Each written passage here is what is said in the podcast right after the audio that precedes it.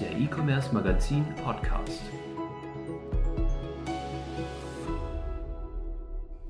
Herzlich willkommen zum E-Commerce Magazin Podcast, das Fachmagazin für den Geschäftserfolg im Internet.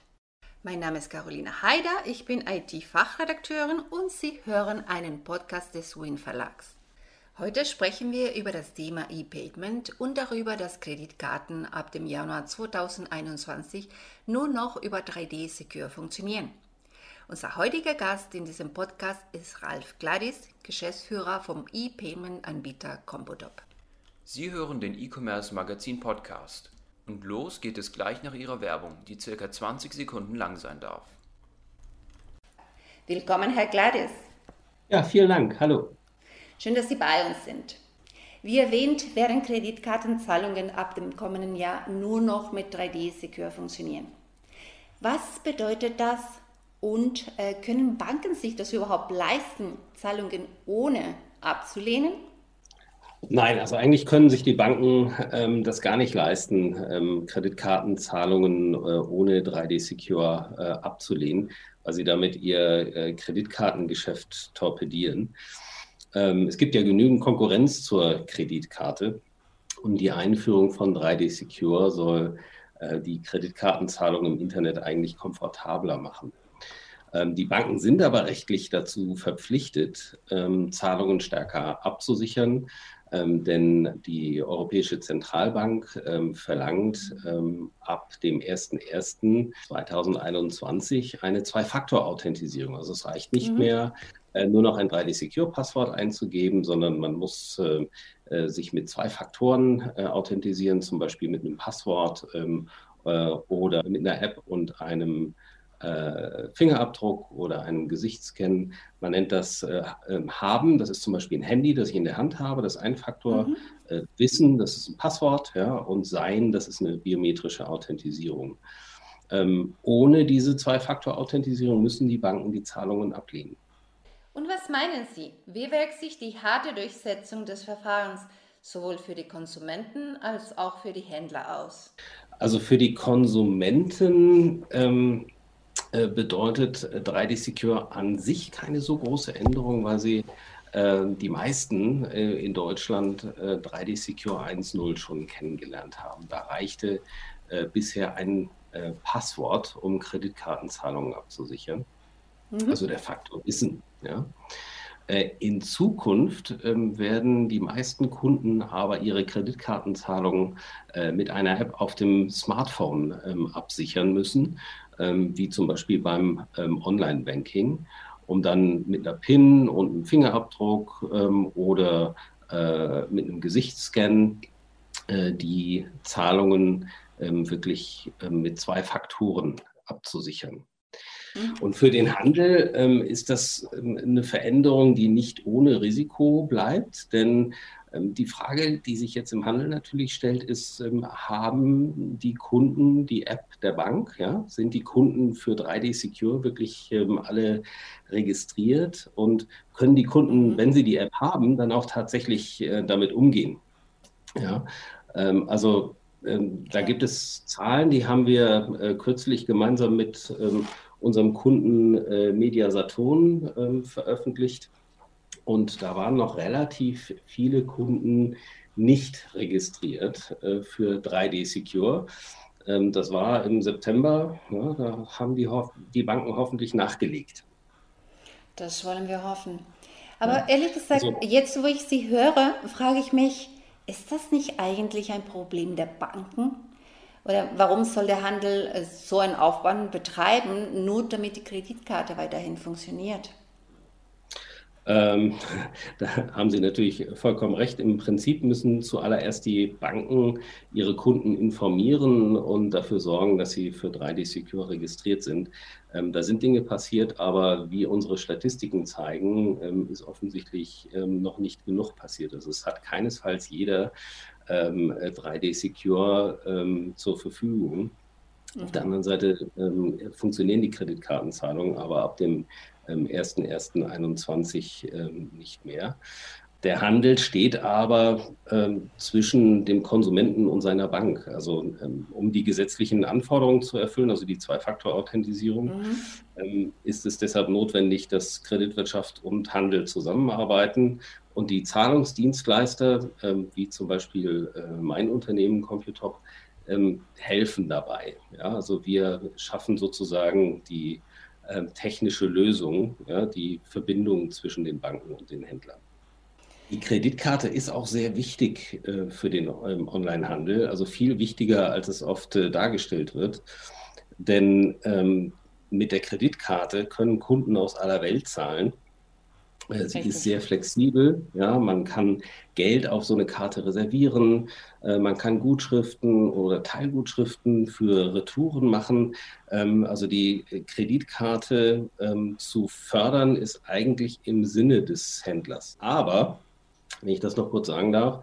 Ähm, es ist auch sehr gut, sich darauf vorzubereiten, alternative Zahlarten oder möglichst viele alternative Zahlarten zur Kreditkarte zur Verfügung zu haben, wenn die Kunden bei der Umstellung auf 3D Secure ähm, Schwierigkeiten haben. Also wenn damit da keine Zahlungen ausfallen, aber da stellt sich wirklich auch noch die Frage, aber was genau ein Händler tun muss, wenn er sich äh, noch schnell für die Einführung von 3D Secure 2 rüsten will? Also es ist ja tatsächlich so, dass wir jetzt schon ähm, zwei Jahre an dem Thema arbeiten, aber es äh, gibt tatsächlich, äh, wie ich aus äh, eigener Erfahrung mit unserem Kundenstamm auch sagen kann, es gibt tatsächlich äh, immer noch äh, einige Händler, die äh, noch nicht auf 3D Secure 2 umgestellt haben. Für die, die noch gar nichts ähm, äh, getan haben ähm, bei der Umstellung der Kreditkarte auf den neuen Standard, den äh, würde ich zurufen wollen, das Schnellste, was man jetzt machen kann, ist äh, 3D Secure 1.0 einzustellen, weil das ist die Voraussetzung dafür, dass die Kreditkartenzahlungen überhaupt noch funktionieren. Ja? Ähm, das wird dann für den Kunden, wenn man bei 3D Secure 1.0 stehen bleibt, ähm, ein bisschen unangenehm, ähm, weil er dann ständig die Authentisierung machen muss bei jeder Zahlung. Besser ist es, äh, man schafft es jetzt noch äh, tatsächlich den neuen 3D Secure 2 Standard einzuführen, ähm, das bedeutet, dass der Händler Daten sammeln muss, also zum Beispiel Dinge, die er sowieso hat. Ja, die werden dann an die Bank übergeben, wie äh, die Rechnungsadresse, die Lieferadresse, äh, dann aber auch so Daten wie die IP-Adresse oder die Information, wie lange mhm. ist dieser Kunde schon Kunde, ist er schon registriert oder ist er neu. Damit können die Banken in Zukunft selber eine Risikoanalyse machen und wenn die Banken zu dem Ergebnis kommen, dass diese Zahlung kein großes Risiko darstellt, dann fragen Sie den Kunden auch gar nicht nach Passwort oder Fingerabdruck. Das ist natürlich dann ein sehr viel schlankerer Prozess. Also der Händler, der viele Daten mitgibt, der kann darauf hoffen, dass seine Kunden gar nicht zur Passwort- oder ähm, Gesichtserkennung aufgefordert werden, ähm, weil die äh, Bank sagt, ähm, Ralf Gladis äh, sitzt in Bamberg, ähm, ja, hat das übliche Gerät, äh, die übliche IP-Adresse. Ähm, da brauche ich gar keine Sicherheitsabfrage machen, den lasse ich einfach durch. Ja. Und dadurch kriegt der Handel dann ähm, eine bessere Konversion. Das ist eigentlich auch das Ziel von 3D Secure 2. Apropos Aufwand, gibt es für Händler irgendein, sag ich mal, so eine Art Hintertürchen, um das zu vermeiden? Weil, wie Sie gerade erwähnt haben, also da muss man 3D-Secure im Online-Shop einführen, zusätzliche Daten sammeln und diese auch noch äh, übermitteln. Also es ist wirklich sehr viel Aufwand. Ähm, ja, ähm, das ist Aufwand. Ob das jetzt sehr viel Aufwand ist, ähm, äh, vermag ich jetzt nicht zu sagen. Das hängt, glaube ich, vom Einzelfall ab. Ein interessantes äh, Hintertürchen in Anführungszeichen, das ist ganz offiziell und korrekt, ähm, gibt es aber tatsächlich für größere Händler. Ähm, und zwar nennt sich das Delegated Authentication. Also äh, sowohl der Gesetzgeber, ne, die, die PSD2, ähm, als auch Visa und Mastercard erlauben dem Handel nämlich selber äh, mit äh, Biometrie die Zwei-Faktor-Authentisierung durchzuführen. Ähm, das bedeutet, ja. dass der Händler seinem Kunden, zum Beispiel beim Login in den Online-Shop, ähm, statt nach einem Passwort ähm, nach einer biometrischen Authentisierung mit dem Fingerabdruck oder äh, mit der Gesichtserkennung fragt. Ja? Das heißt, ähm, das hat für den Kunden sowieso den Vorteil, dass er sein Passwort vergessen kann, ja? weil er einfach den Daumen oder äh, sein Gesicht nutzt. Ja? Das ist sehr schön. Ähm, und ähm, dann kann genau diese Authentisierung ähm, auch benutzt werden, um hinterher die Zahlungen abzusichern. Also ich durchlaufe dann einen ganz normalen Bestellprozess und äh, wenn ich zur Zahlung komme, sichere ich die Kreditkartenzahlung wieder mit dem Daumenabdruck oder mit der Gesichtserkennung ab. Mhm. Ähm, und die ich vorher schon mal benutzt habe für den Login im Shop. Also das ist dann gelerntes äh, Verhalten äh, und hat den Vorteil, dass der Händler äh, die Kontrolle über die User Experience hat. Also wenn der, wenn der Kunde Absolut, ansonsten ja. äh, immer die Authentisierung der Bank nutzen muss, dann weiß der Händler eigentlich gar nicht wirklich, was da passiert oder was seinem Kunden zustößt, wenn er die Authentisierung versucht. Ja, deswegen sind gerade größere Händler daran interessiert, ähm, die auch international tätig sind, äh, die Authentisierung ähm, selber zu regeln. Aber da sind die Banken ähm, gerade in Deutschland leider noch ähm, zurückhaltend. Also die sehen das äh, nicht so gerne, ja, ähm, sind der Meinung, dass sie das nur selber können.